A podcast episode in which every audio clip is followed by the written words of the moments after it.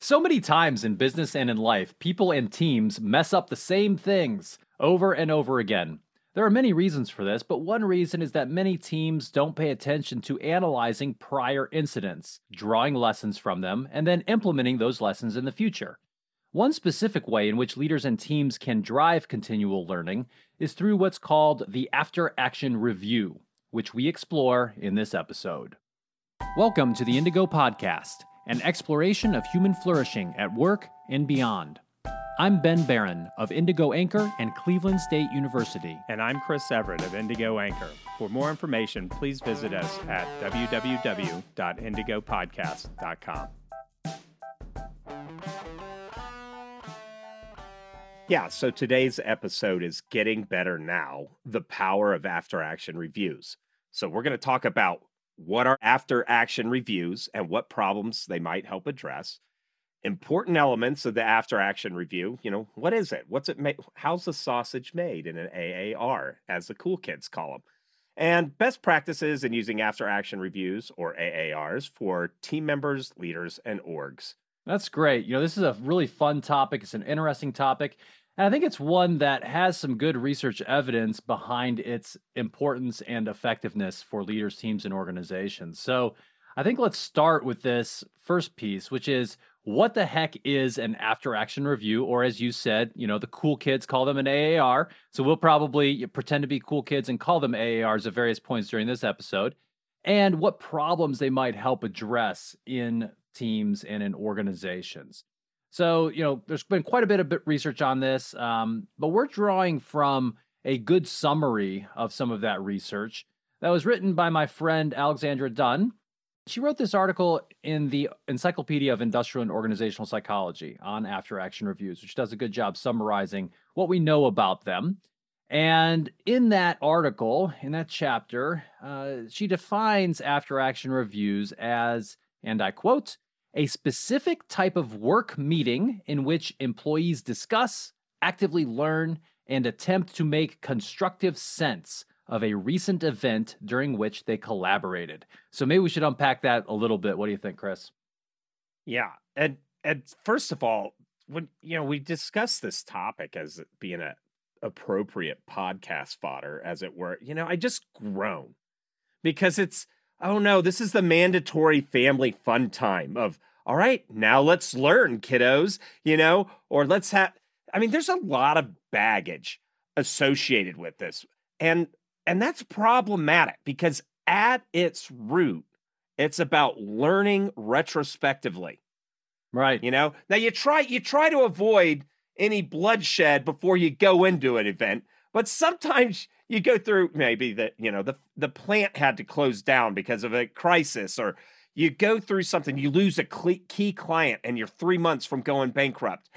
Sometimes the stuff hits the fan and dear god you should let your blood you've already paid the price in blood at that point in that point of your business you got to learn from that because who wants to bang their face through a brick wall over and over and over on the same problems? Right. Well, and at the same time, an, an AAR is not just for when things go poorly. Now, of course, that is a great time to have one, uh, but it's also great to learn from those things that went well you know, so that you can be intentional about, hey, what did we do really well on that project? What did we do really well in that particular situation? So, what are some things that we need to really consider doing more of, right? To be intentional about that learning. Now, in this definition, this you know it's a type of work meeting, which might make some people say, "No, we can't have another meeting. We already have way too many meetings." But you gotta trust us on this one. That if you do an AAR meeting well, it will be something that adds value to your team and to your organization. It's a really key thing you can start to facilitate as a leader. So, you know, so it's this work meeting where people get together, they they discuss, they actively learn. So it's not just this passive thing. And we'll talk about some best practices and important elements of them a little bit later in the episode. Uh, but as you mentioned, they're trying to, in this meeting, in this conversation, make retrospective sense of something that happened. So retrospective means, you know, something that happened in the past. Um, how do we make sense of it? What did it mean? What are some things that happened? Uh, and the reason this is important is because, you know, everybody has their own perspective And we need to harness everybody's perspective in order for us to learn the right lessons from something that happened, be it something good or something bad. Yeah. And so when you know as consultants when we come into an organization if i go into a meeting and i watch everybody being quiet right while the boss pontificates about whatever i know that there's not a whole lot of active stuff going on from a team dynamic perspective because you know we want to learn retrospectively but that needs to happen through you know it's not a passive thing where it's like okay this is what happened okay we all learned all right back to work right? Active communication, active listening, and then interpreting what, and we'll talk later in the episode about uh, things you do to facilitate and how do you know that this stuff is going right. But that this is an actively engaged process, which means it can't be campy. It can't be, you know, one of those things that just checks the box. there's a cultural element that you have to curate here that gets people you know, if you're really doing stuff with this data, people are going to give a rip about it. Right. But if this is a check the box, people are going to check out. And you'll see that in the meetings, you know. So if you're you're a VP director and you're going around to these meetings where you maybe have a all right, guys, we're going to do AARs now, and you're going around and looking, and everybody's just kind of ho de ho, humdy hum, right? Yeah. You know that you don't have what the key pieces for this active communication, active listening, and then interpretation of what's going down. Right, and I'm so glad you mentioned culture in there because there, you know, there are cultural norms and assumptions that we have that can either enable or constrain this type of activity. So, for example, and I think one of the more important ones here with regard to AARs is, you know, in some organizations, it's kind of assumed that truth comes from above, right? The people who have formal positions of authority tell us what to do. We do it. They make the decisions. They do this. They do that. That type of assumption doesn't really work so well within the after a true after action review conversation. Because you think about it, I just said that one of the reasons that you have these is so you can gather diverse perspectives from people. Well, if truth comes from above, if that's what we go around thinking and acting like that, that's the, the case, then it doesn't matter what other people think. But in a good after action review, you actually are assuming that people have diverse opinions that matter. That truth doesn't necessarily come just from above, it comes from all of us working together to make sense of a situation. Yeah, and we say we want learning organizations. I mean, imagine the job description. You know, you're like, oh, I'm unemployed. You know, let's click on, all right, we're on the job boards. What's it say? Organization that keeps doing the same things the old ways not interested in employee feedback, refuses to learn. Oh, wow, that sounds and the salary's within my pay band. I, I think I'm gonna apply. No, but that's what you get. You get in, they're like, oh yeah, we're dynamic, we're changing, and they're not. Oh, okay. Oh, yeah. And then you you get in there, and this is where, you know, nobody wants to work for an organization that's not learning. But it's going to take some of you guys are going to have to curate a different type of culture within your org because real learning, it means learning that you're not doing everything great. And yeah. we know enough from cognitive psychology and stuff that when it's like, you know, how you doing? One of the times early in Ben and I's working relationship, you know, we collaborate on all kinds of stuff, client work, website stuff, podcast stuff. And he put like Ben and I don't do a half baked effort with each other, but he put something out there and he's like, well, hey, Chris, what do you think? And I was like, eh, B minus. and, and, I could see it on his face. He's like, ow, ouchie. Do you, do you remember that, Ben? The oh, very yeah. first? Yeah, yeah. Yeah, yeah, because it stung. Of course you remember it. But then, but now we have this like, you know, rule of thumb where we can do that with each other. It's such right. a quick conversation. Oh, Chris, that was a D plus, maybe. Yeah. because I like you, I gave you. That was really a failing effort. and and it but it stings, but then we have to adapt and learn. And right. we did on that uh, element. We took it from a B minus to an A plus. Well, and go ahead, Ben. Well, yeah. So, in addition to the cultural value of truth not only coming from above, there's a cultural value, I think, of humility that has to be in place for an after action review to actually work well right? If you don't have that, if people aren't receptive to feedback and maybe it, you know, at least open to the idea that they don't do everything perfectly, then it's not going to work. You know, I have been around some after action reviews, these post incident conversations, whatever you want to call them, where people will blame everybody and everything outside of themselves, right? Um, and whose fault is this? One, two, three, not it. Not yeah, it. exactly. And and and it's, it, I mean, it's kind of human nature. You know, we can talk about attribution theory and all kinds of psychological reasons why it's the case, but it, you know, you have to be willing to look yourself in the mirror in these types of situations to make these work well.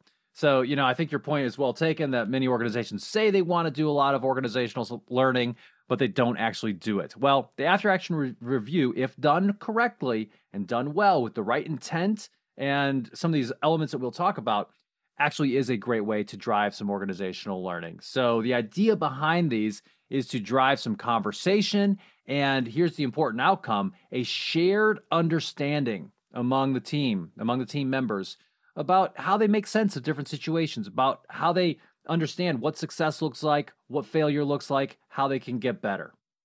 Yeah, and and these things are fraught. And it, it's kind of, you know, you think about the formation of the team type stuff where they talk about forming, norming, storming, all those elements. You're going to have, if you don't have this in your organization right now, there's going to be this weird adjustment process as you actually go to these kinds of things. Now, if you're driving real conversation, that means, all right, we're going to talk about the real stuff that's going on in this org. Mm-hmm. This isn't like, yes, boss, yes, boss. Man, you're so good at that, boss. Oh, wow, you look so great today, boss. Like, that's not going to be the kind of conversation. And that's not even, sometimes the conversation won't even be with the boss. You know, Sarah tells Tim, Tim, dude, when you don't get me that information, we fail. And the first time you have these real the, the first time it, oh my god it got real. Sometimes in orgs you see it gets real what do people do? How how much deeper can i get my head in the sand on this part?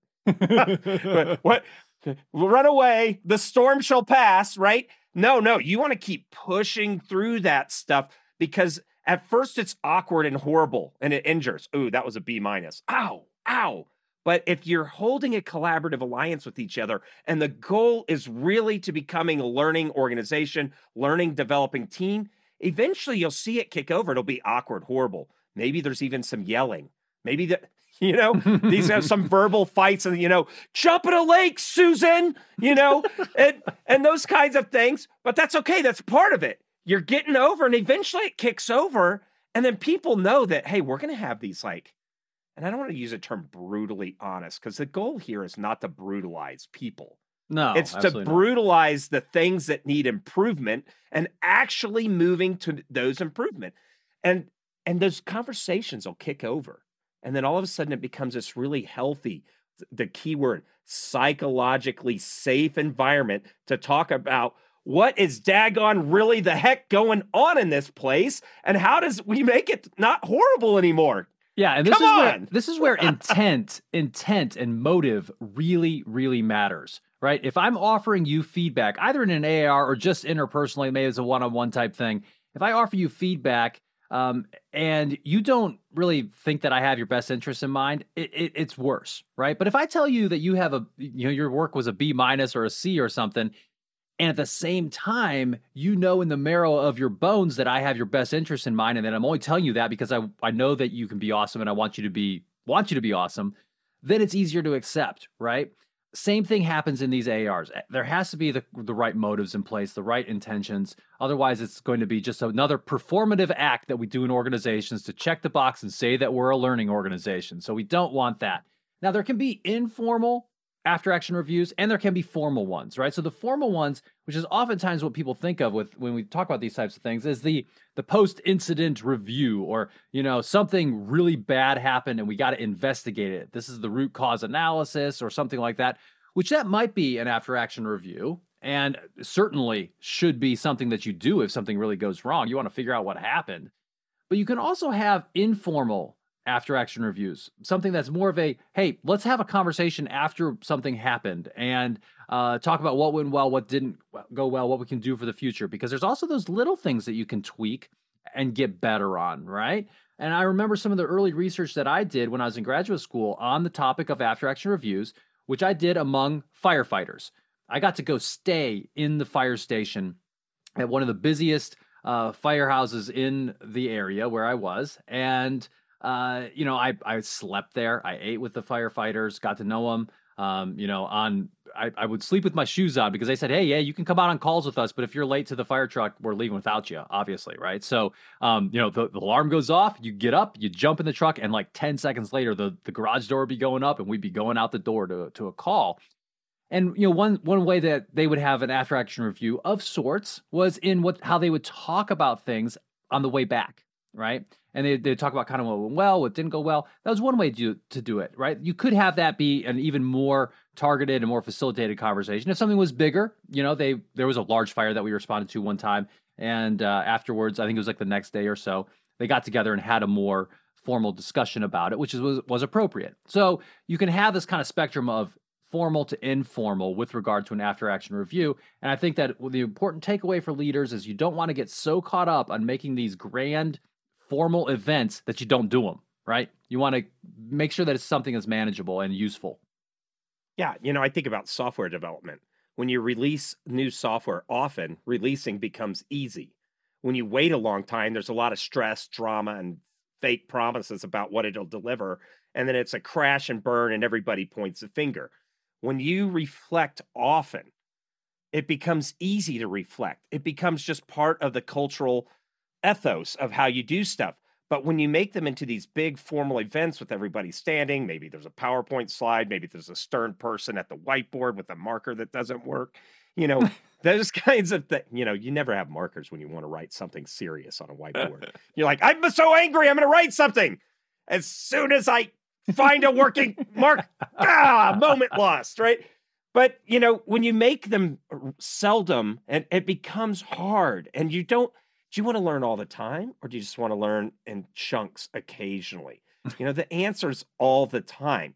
So these informal, I have a bias, especially when you're starting this off in your organization, to start off informally, right? Yeah. Um, so yeah, so Ben, we're both in the military. That's the first time I really got into AARs.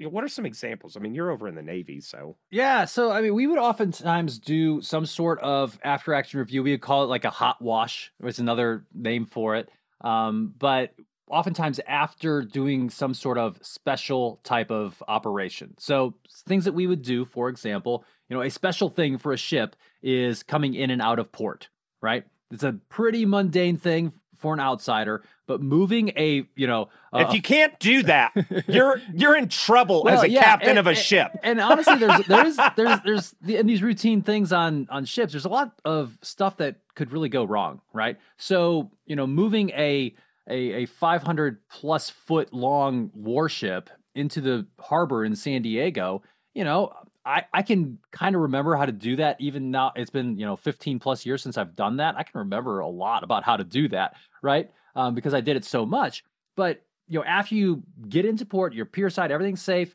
um, you know saying okay let's get together as a team and let's talk about what went well what didn't go well during that particular um, evolution as we may call it or that particular situation and that's a time for people to share that type of information. So that was one example. Um, many examples in at least in the Navy come from aviation, where um, certainly you know the, the, stakes are pretty high when you are flying things because if things go wrong, the helicopter or the plane can go down, which which is is never a good thing. So um, you know, oftentimes after action reviews are a key part of that that culture as well. Um, and then, of course, we would do, you know, I guess this is maybe a little bit more of an army centric example because I kind of played army for the year that I was in Afghanistan. Um, you know, after we would do some sort of movements and go outside of our camp, which we did on a very regular basis, as I know you did as well. Um, you know, we would oftentimes talk about things that maybe went well or didn't go well. And I think we probably could have even done that more, but it definitely helped us kind of learn, especially for newcomers, helped newcomers learn because we always had new people coming and going. What about you? Yeah, I mean, we we have that stuff in the military. Same thing. Um, you know, sometimes done well, sometimes not. Now, one sure. of the things from like what I'd say the typical legacy business environment that comes out of old school, you know, PMP, project management, professional type management stuff is they have this stuff called organizational process assets. So the deal was you you know you you get your stakeholders meetings, you have a project charter, you launch user acceptance, you close the project, it's probably late and over budget, everybody finger points, right? Their AAR is the yelling, finger pointing, staring at their feet, doing the timid leg on the carpet, and then and then they're off to the next one. But if you look at the literature in the project management like book of knowledge, the PMBOK, you know, they'll talk about consolidating assets of like what did we learn? We should reflect on our learning before we launch the next project. Maybe we have so like better checklist templates and stuff. Now the reality in the business world as seldom do people take the time to do that. Yeah. And so they keep doing their projects kind of crappy honestly you know because they don't stop and learn. Um, and because it's formalized and has all this cultural stress around it and there's no way for them to capture that knowledge, share, and improve the functioning of their project managers in that org. So, the typical business environment, they talk about it. I don't see a whole lot of people actually doing it, sadly. Right, right. Now, that's not to say that the typical business environment is not suited for after action reviews. I would argue that they are suited for after action reviews and they can be of tremendous value outside of the military, outside of the fire service and law enforcement and other types of uh, organizations that do those types of things, right? Typical business environment, we can do this, right? Because we're, regardless of kind of the industry or uh, the sector, as teams and as organizations, we're going through experiences together and these types of experiences can help us learn and this is a one key way in which you can really drive that as a leader. So you know i, I also think it's interesting um, to, to look at some of the examples that come from the agile world. So you know you're super familiar with all of that. Um, th- there's this idea of the retrospective. Um, what's the retrospective chris? Well actually there's two. So Yes, you know everybody is. thinks of the the AAR, but there there's a sprint review Yep. and a sprint retrospective. And I like when you break it down into these kind of food groups, it helps people focus their conversation. so what's the So- difference So the review talks about the work that did or did not get done during the sprint interval and why. You know, oh yeah, we were super successful at that because you know Filson like had this breakthrough idea or whatever. Um, and oh, this didn't get done because we didn't sync this way, or hey, there's another business dependency that blocked us from completing, you know, those kinds of things. So that focuses on the actual work. So they do basically an AAR on the work. And then they do an AAR on the team, which I love. And this is in the retrospect. Uh, um, yeah, sprint review, then sprint retrospective. The retrospective says, you know, how how do we improve with a focus on people, processes, relationships, and tools? And so they're even subdividing. So not only are we going to get better at how we do the work and accomplish the work and remove roadblocks, but gosh darn it, we're going to focus on ourselves as a team. yeah People, do we have the right people? Filson, you stink, man. You never deliver on your promises, right? You know, uh, Hey, processes. hey, hey, lay off. of- Filson is doing better. You know, so you keep our- saying that, but the the vote's still out. he So- still makes mistakes. so so people processes are the, are the processes that we use as a team was email appropriate for this was sharepoint you know all this kind of thing relationships you know like sometimes i just want to punch filson in the face and like okay we got to bury the hatchet here how do we focus on healing our relationships if there's rifts maybe there's communication styles maybe we don't understand each other and then tools do we have the tools we need as a team to operate as a team and Yeah. here's the thing is they do it at every sprint interval. Now a sprint are between one to four weeks. The longer a sprint Which is just the, a chunk of time in which you're going to get some stuff done. yeah, for it's our time it's time boxing, right? You know, if you don't put a stick in getting done on stuff, stuff keeps slipping. Oh, we'll be another week late, another another month late, another year late. You know, you guys see that out in the workplace. But, you know, these ideas of you know, doing that review. And then they don't just be like, okay, that's what we'll do next time. And then go back to work as usual. Like better scrum masters, better people that have an agile organization will say, all right, next sprint, which one of these are we going to tackle and improve this next sprint? Yeah. So we're not having these same problems kick the can over. Yeah. So, over so to be over. even more explicit, it's like we have our sprint review and our retrospective on a Friday, and it's like, hey, what are we going to do Monday differently so that we can get better? And I, I just love that. Yeah. So agile environment has and and this if notice how all this stuff will just come apart if you're not curating a culture that will embrace this kind of learning and growth which means if you actually get that feedback it ben it's like the gosh darn uh, survey employee surveys okay thank you for your impact uh, input we're now not going to do anything with that the, if you don't execute and improve, the quality of your AARs is going to tank. And so that's why I like the agile people. We hate to wait. Let's launch some improvement right now. Outstanding. So we've talked about what an AAR is and the problems it's trying to solve in, in terms of driving some organizational learning. Let's talk about some important elements of after action reviews. So the basic structure of an after action review, if you boiled it down to maybe its most uh, you know elemental pieces, would be talking about three different questions. You know, what went well, what went poorly, and what can be learned for next time. Those are the basics, but we'll talk about some more that goes into this as well too. Right. So, okay. I mean, that's easy. Like, okay, so this went well. You know, uh, we were on the objective at the right time. The intel was good. Or what went well? Hey, we had a good project scope and all the tools we needed to start the project on time. Okay, great. So we should try to do that in the future. You know, then what went poorly? Well, we lost a key um, software developer two days before the project kickoff and it took us three months to hire a replacement. Okay, so like looking at maybe employee risk and what can be learned for next time? And you you talk about some of those elements. So you know those three questions seem pretty good, but let's talk about the elements. That this is the real how the sausage is made in AARs. Yeah, so you have that basic structure, but then there are some kind of underlying really important elements that help to support that structure actually working and getting you towards learning anything. And the first one is having active versus passive learning, right? This is where whoever's facilitating the after action review uh, should really encourage everyone who's involved to participate and be actively involved. They're not just sitting there listening to the leader's perspective on what went well and what didn't go well. It should be an open exchange of information, active learning. Uh, you know, no one should just be kind of sitting there passively receiving information. Um, the leader should encourage everybody to uh, en- engage in some discovery, some self-discovery, some um, you know, looking in the mirror, trying to figure out what what went well, what went poorly, and sharing that.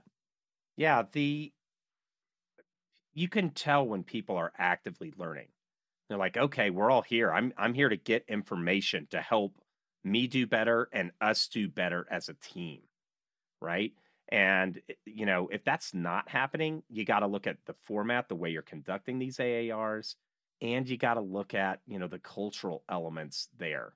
You know, you might need to do some, you know, one on one, like, hey, let me take you out to lunch. Why do our AARs stink?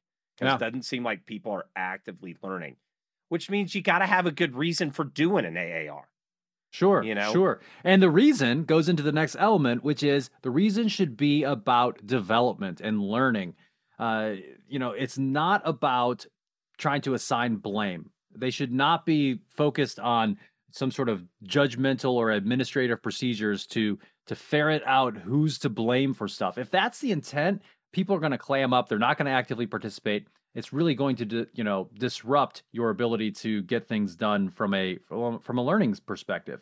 Um, you know, you mentioned earlier, Chris, this idea of psychological safety, and this is really important in the context of an after-action review because people need to feel like they can take some interpersonal risks and and say what they actually saw, what they observed, what they're feeling about the event. Um, and, and some of those things can be a little bit dicey at times, but they have to be feel like they can do it in a safe environment. Um, this is not the place to be doing a performance appraisal or review, right? Uh, that's not what an AR is about. It's about development, learning, and developing a shared understanding of what happened and how you can do better in the future. Yeah. So, you know, you want that active learning, active listening, active engagement. You can tell in the meetings if it's happening or not. Um, so fix those cultural elements if it's not.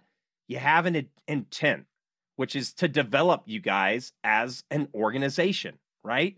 So, or as a team, as an individual, because you want to be higher performing team. You want to beat your competitors in the competitive landscape. If you're a learning organization, I mean, it's kind of a low bar. Most places don't do this well. You want to find some competitive in- advantage, like hidden in the sofa cushions, so to speak. Here's how you do it, right? And and here's one of the things you also got to do. You got to box it around.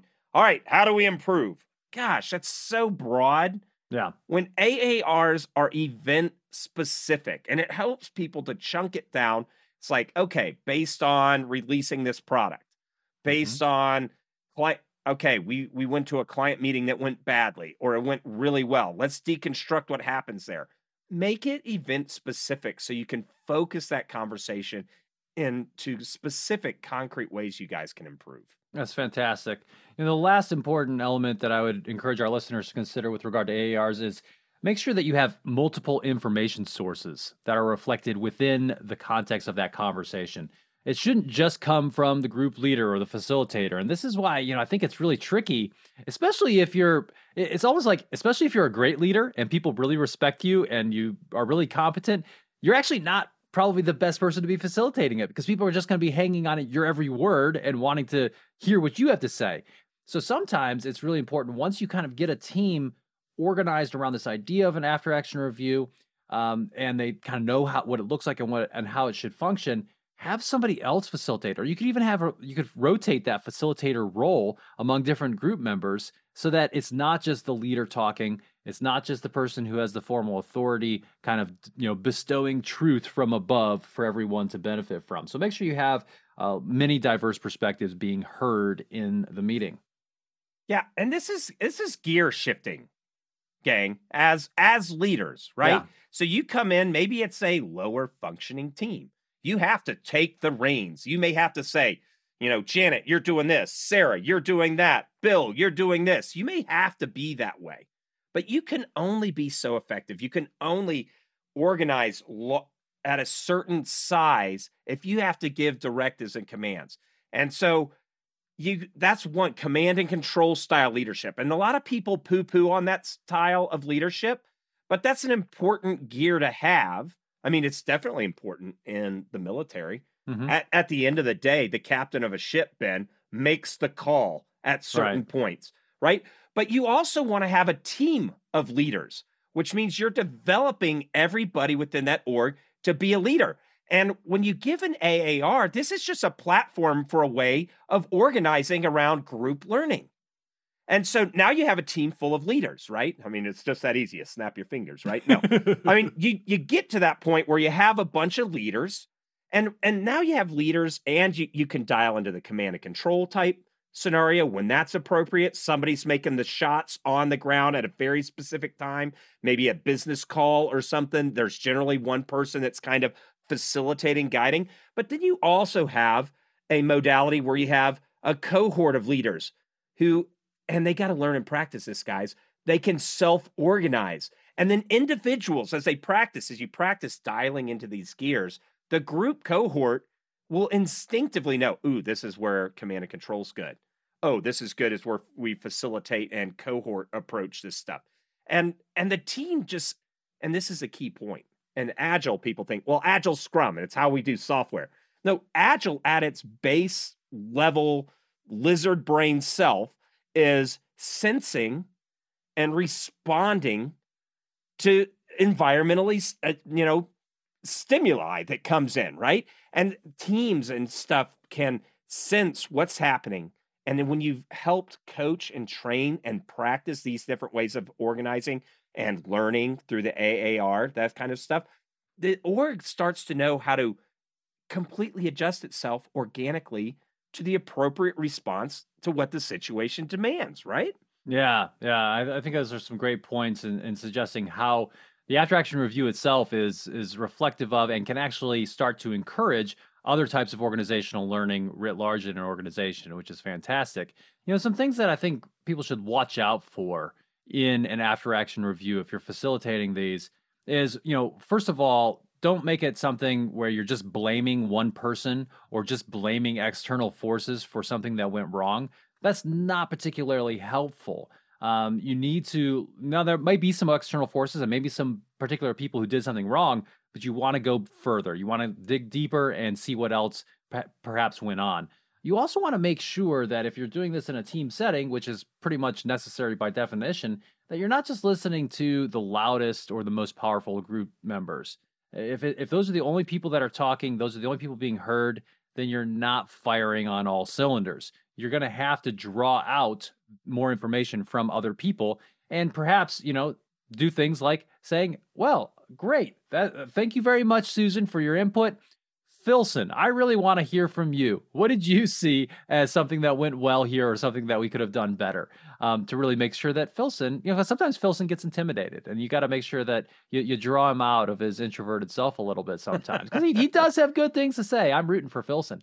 Um, you also want to make sure that you don't brush over or ignore some small aspects, some seemingly small aspects of something that went well or went wrong with regard to a specific event that actually could be really important, right? So sometimes, you know, if you come into the meeting, for example, as the leader, as a facilitator, with your preconceived notion about what went well and what didn't go well, then you might be blind if you're not listening really carefully to some of the things that people are saying. So those are some things to, to watch out for. And the last thing that I'd, I'd mention here is again, you can use AARs when things go wrong, as you should, but you can also use them when things really went well because the idea is to learn about what to do, what what types of things you should continue doing, what types of things you should stop doing, and you know maybe some things that you should consider doing in the future.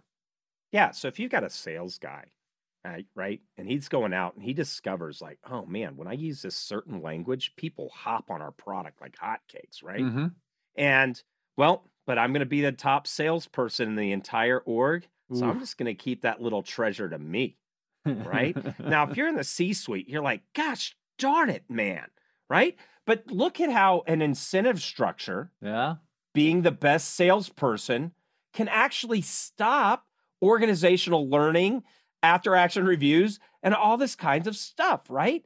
And so you can't, you got to be careful about the structure. And this is kind of hinting what we're about to talk about, how to use this best practices for some of that kind of stuff. Is, you know, when something goes well, you want to reward um, people who will share that information. And so that's, you know, maybe it's a bunch of individual contributors, but they do make a sales team. You know, they're, I go out and do this individually, but I am kind of in a reporting structure of other people that do similar stuff. It's not just an incident where a team goes through that incident. This is about how do we sense and respond? How do we learn? How do we debrief and capture that knowledge? as an organization. So you have to have, you can, I mean, it's easy to do on the team. All right. The team leader is going to say, all right, guys, round up. We're AARing this. but it's a little bit more challenging because it's how do you after action review what's going on your org at all facets of the organization? You know, right. does accounting do this? You know, okay, we had our audit. What could we have done to help the audit go more smoothly? You know, th- these are places that tend to not get this kind of AAR learning and development piece. Right. And, it, and at the same time, it's something that they should be considering doing because the value is there for them. So let's move now to talk about some best practices in using after action reviews uh, for team members, leaders, and organizations, along with some implications for all of them. And I think the, the first best practice, and again, we're drawing upon this, this great article from my friend Alex Dunn, um, is to hold them frequently, right? You kind of mentioned this earlier, Chris, where if you're only doing this, you know, very infrequently, then it's going to be harder to do, harder to do well. It's going to be kind of more of a a check drama. in the box type thing. Yeah, or it's, or, yeah, or it's it drama. It's like, right. oh no, we got to talk about this. Oh no, oh no, who's right, going to get the blame? Deal. Yeah, mm-hmm. absolutely. So holding them frequently and making it routine, you know, helps people see that hey, this is how we do stuff. This is a, you know a, an important part of how we do things as a team, and it can help people learn continuously from the events that you're talking about. Uh, you know, you don't want to also like if you're only doing these once a quarter, then and and that, that's your cadence for some weird reason, then well, you know, maybe it's helpful, but you're also just putting off your learning until yeah. do you only want to learn once a quarter? All right, guys. I looked at you know I looked at my outlook and looks like I have time to learn twice this year.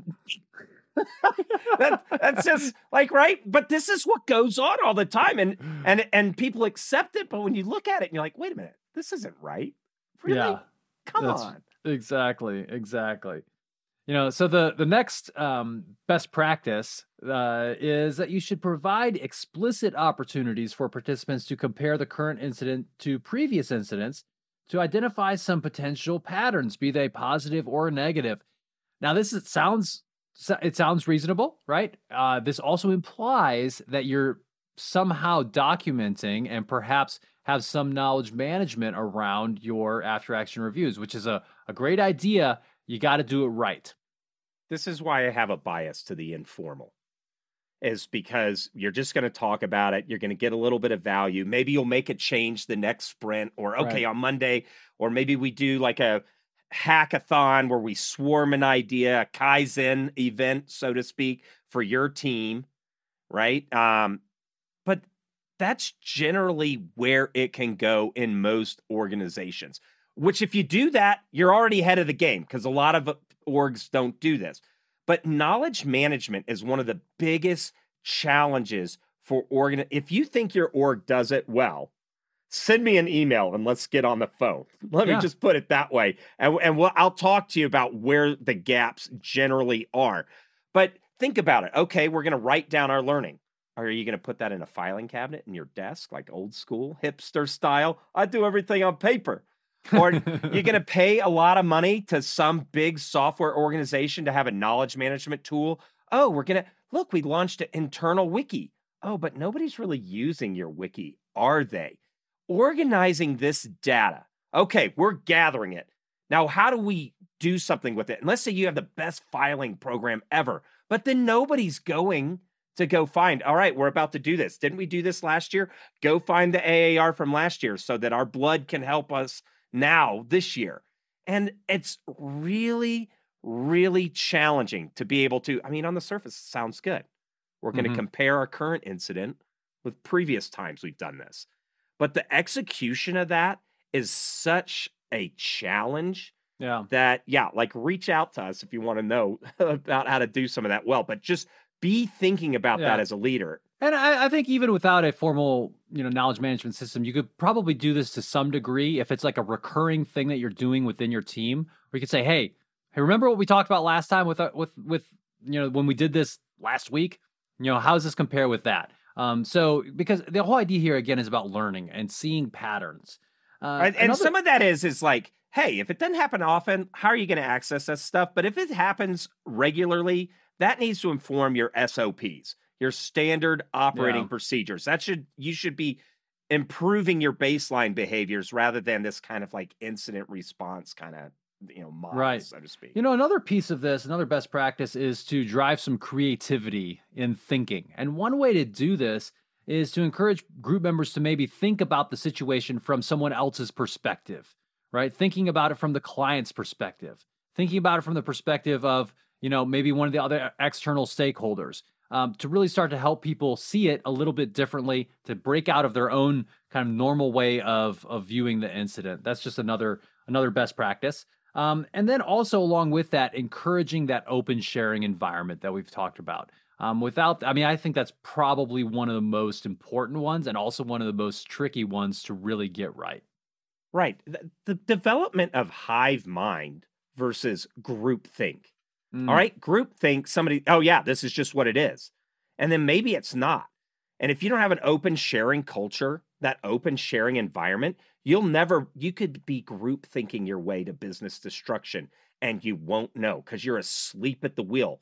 Meanwhile, you ingest a new employee that saw one of your competitors do something different, has a different perspective. But because the norm is not open sharing environment, you'll never get to learn it. And so one of those things might be, um, all right, Ben, tell me what you thought I was thinking when I was standing over on the far side of the objective. Or tell me what you're thinking when I was on this side of the call. Well, I I thought this because you said the following things. Oh, that really makes sense why you thought that. Let me tell you what I was really thinking or seeing. And then all of a sudden, this allows a group picture to emerge from many lenses, right? We talked about the fable of the elephant, where like five blind guys go to check out an elephant for the first time in India. And, you know, one of them's feeling the leg, one of them's feeling the trunk, one of them's feeling the side. They don't really have a picture on their own about what, you know, they're blind, right?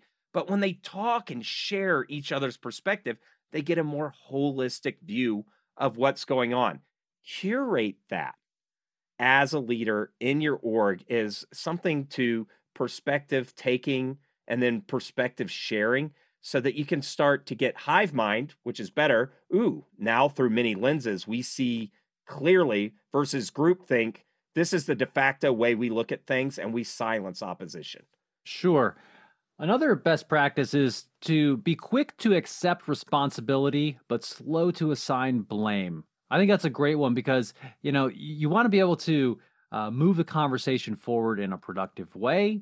Uh, and assigning blame oftentimes can make people very, very defensive. But if it's something that maybe you as a leader or you as a team member said, hey, you know, that's something I should have done better, right? If everybody's doing that, then there's no need to assign blame anyway, right? Because let's say one person did screw up if you have a culture where people are quick to accept responsibility, then more likely than not, that person's going to say, "Hey, look, I know I screwed that part up."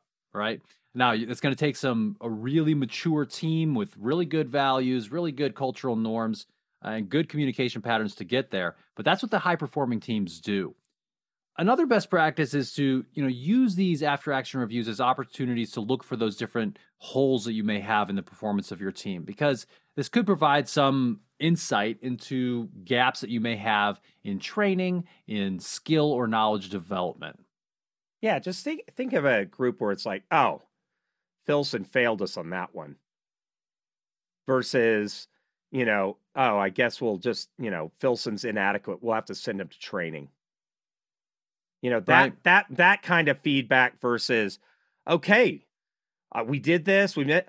Oh, look, um, we needed this to happen. Filson was on that side of thing, but it didn't happen. What happened over there, Filson? Oh, well, shoot, man, you're not even trained on that. Let's fix that mm-hmm. so we could do better. Do you see how that it's the same kind of what happened, but it's a total different cultural response and communication norm that creates and builds capacity, capability, learning, a desire to develop and get better versus punitiveness that beats people down and makes them look for the door.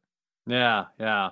You know, the last best practice is something that I'd kind of characterize as, uh, you know, stick with it, be perseverant in your attempts to be a learning organization through AARs. And that's, you know, revisit, uh, reinforce different things that you've come up that are coming up in your AARs over time.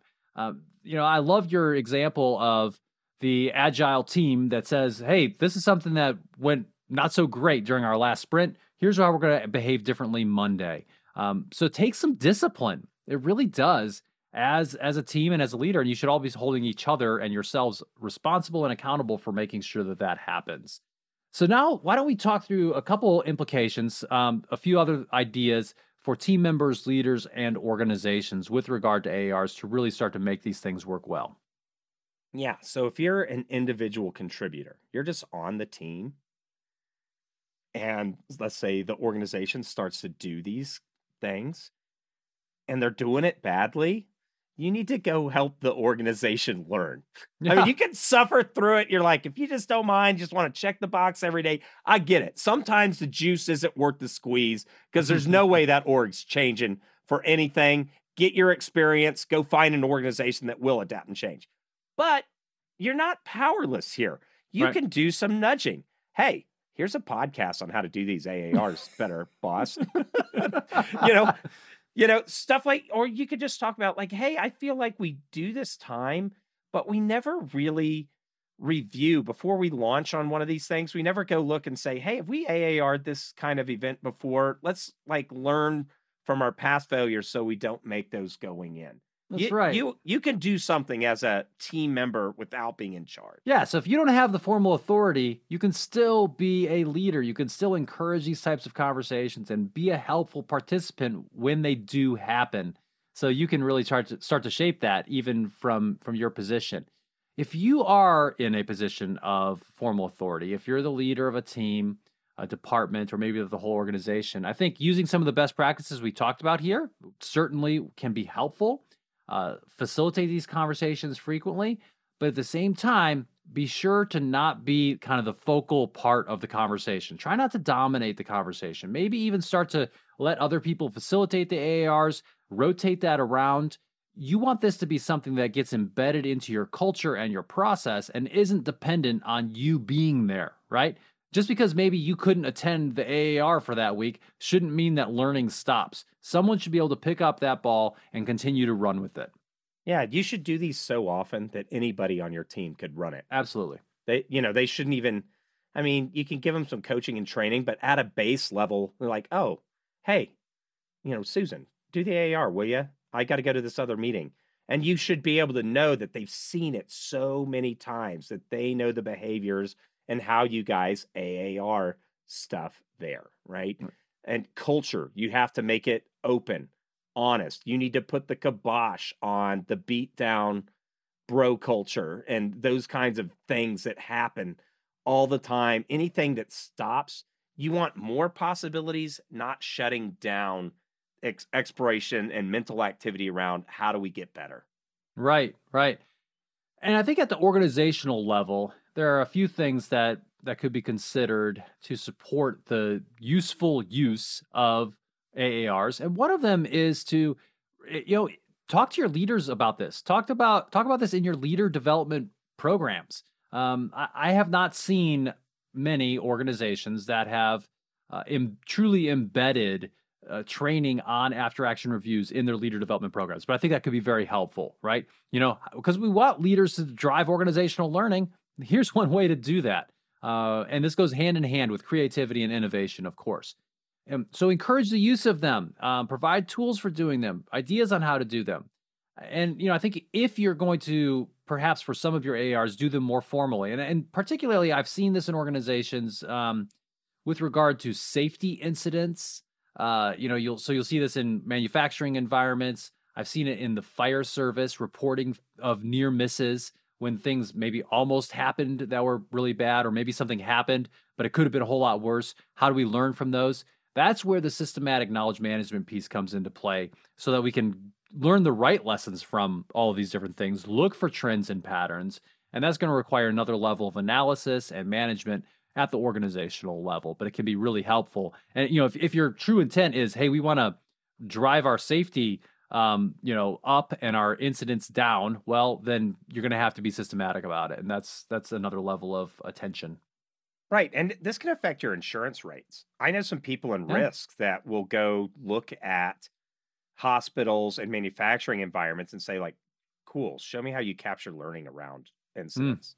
Mm. Sure. And if they don't have a mature program, they get a higher rate on their insurance. As because, they should. Yeah. Because they're like, what the, these numbskulls aren't learning. Yeah. They're a risk for us as insurers, right? They're not listening to Ben and Chris. Give them higher insurance rates. yeah, exactly. So, and here, but here's another piece because Ben, we'll be brought in to help organizations turn them around, spruce things up, all that stuff.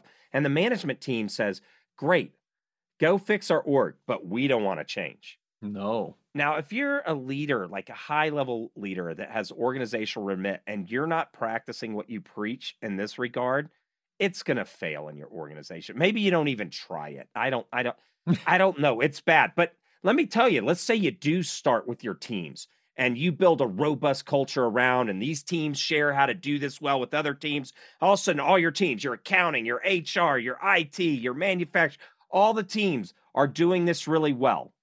Well, now it's going to make demands on you.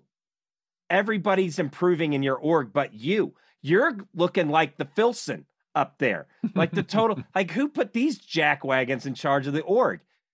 it's going to require you to change maybe how you even organize your teams, how you do your hiring and firing and performance reviews. When the organization really becomes sense and respond and learning, it will make demands on the org to improve itself. And no element of the business is immune to that change. It's it's you'll be surprised at the kind of ideas you're like, holy moly, where are these ideas coming from? Be ready to facilitate that. So if you're not modeling it yourself, you, you better get yourself right if you really care about improving, right? And if you send it down to the bottom of the org and they really do it right, they're going to start bubbling up ideas and you will. And this is hard. It's challenging. It's more late nights at the office for people that are at the top levels of the org. You will need to respond and have a feedback culture and all this other stuff to change how you operate. And they're going to tell you, you know what, CEO, you stink. You know, you you now you don't have to. That's where you got to model like, ooh, I got a C minus on being a CEO. Oh, guys, what do I got to do to get an A? Great, I'll do it.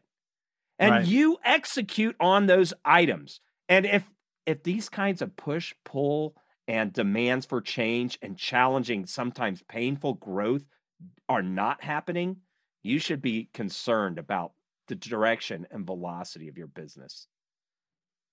So, today on the Indigo podcast, we've talked about getting better now, the power of after action reviews. We've talked about what are after action reviews and what problems they might address. We've talked about some important elements of them, and we've talked about some best practices in using after action reviews to drive innovation and learning for everyone. Thanks for listening to the Indigo Podcast. If you like this podcast, please consider helping us by rating us on Apple Podcasts or wherever you listen, telling your friends about us, having us on your podcast, or mentioning us on social media. Our website is www.indigopodcast.com, where you can access more information about us and this episode. Thanks again, and we look forward to talking with you again soon.